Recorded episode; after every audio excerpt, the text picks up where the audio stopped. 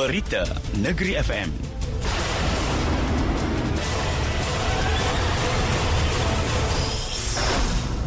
Assalamualaikum dan salam Malaysia Madani. Bersama-sama saya, Norliza Hana Abdullah Sani. Pemaju projek perumahan digalak menyediakan satu fasiliti pusat pandu lalu kita recycle sebagai usaha menggalakkan aktiviti kita semula serta mewujudkan kawasan perumahan hijau dan lestari. Menurut Esko Pembangunan Kerajaan Tempatan, Perumahan dan Pengangkutan Negeri JR Kumar, usaha itu sejajar dengan matlamat Kerajaan Negeri dalam rancangan pembangunan bandar 2021-2025 untuk meningkatkan kadar kita semula kepada 10% berbanding 0.3% kadar semasa menjelang tahun 2025. Di mana tempat ini memberikan peluang ataupun menyediakan satu kemudahan kepada penduduk di sekitar kawasan uh, Iringan Bayu. Sudah tentu kawasan Iringan Bayu ini adalah kawasan yang ada persatuan penduduk, yang ada berpengawal dan juga kita senang untuk kita kontrol. Apabila ada persatuan penduduk ataupun melalui uh, pemaju, sudah tentu mesej itu dapat disampaikan kepada penduduk-penduduk di sini untuk mereka menggalakkan untuk mereka melibatkan diri dalam program kita recycle ini. J. Arul Kumar. Beliau berkata demikian ketika ditemui media pada Majlis Pecah Tanah Pusat Pandu Lalu Kita Recycle di Seremban. Sementara itu, sejumlah 810,818 kilogram barangan-barangan kitar semula berjaya dikumpulkan menerusi program Kita Recycle bagi tempoh 2018 hingga Oktober 2023 dengan jumlah ahli seramai 8,858 orang. Kertas direkodkan sebagai barangan kita semula yang paling tinggi berjaya dikumpulkan iaitu sebanyak 195,835 kilogram.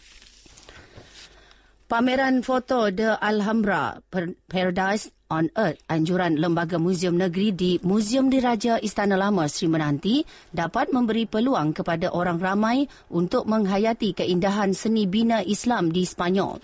Setiausaha Kerajaan Negeri Datuk Muhammad Zafir Ibrahim berkata pameran itu merupakan julung kali diadakan yang akan berlangsung hingga 11 Disember depan.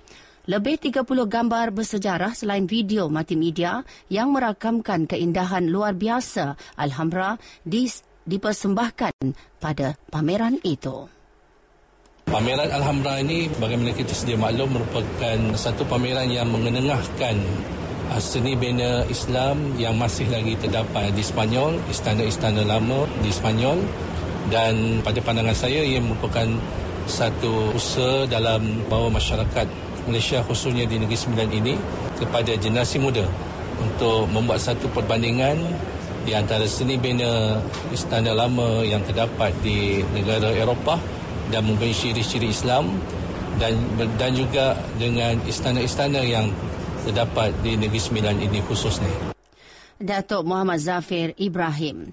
Beliau yang juga pengerusi lembaga muzium negeri itu berkata demikian ketika ditemui di Muzium Diraja Istana Lama Sri Menanti. Turut berkenan berangkat yang di-Pertuan Besar Negeri Sembilan, Tuanku Muhriz Ibni Almarhum Tuanku Munawir bersama Tunku Ampuan Besar Negeri Sembilan, Tuanku Aisyah Rohani Tengku Besar Mahmud. Pameran itu dirasmikan anak anda baginda Tunku Zin Al-Abidin Tuanku Morris. Wacana Nasional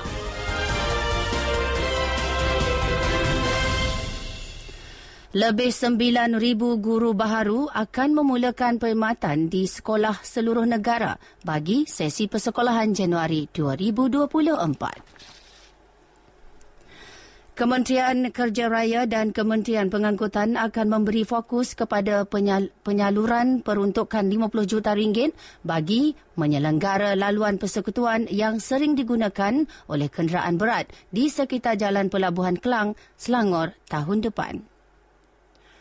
Suruhanjaya Pencegahan Rasuah Malaysia SPRM telah membekukan 41 akaun bank milik Aman Palestin Berhad dan beberapa entiti syarikat lain berkaitan dengannya membabitkan wang sejumlah lebih 15 juta ringgit. SPRM dalam kenyataan hari ini memaklumkan siasatan awal ke atas pertubuhan bukan kerajaan NGO itu turut mendapati dianggarkan 70 juta ringgit telah disalurkan bagi tujuan selain daripada objektif penubuhannya. Wacana Nasional 97 orang pelajar tahun akhir Kolej Kemahiran Tinggi Mara Rembau mempamerkan hasil kreatif projek tahun akhir sempena sambutan Jubli Perak yang teramat mulia Datuk Lela Maharaja Datuk Muhammad Sharif Osman undang luak Rembau. Menurut pengarah Kolej Kemahiran Tinggi Mara Rembau, Ahmad Izlan Idris berkata, pameran itu sekaligus dapat membantu para pelajar membuat persediaan sebelum menjalani latihan industri di organisasi swasta dan kerajaan.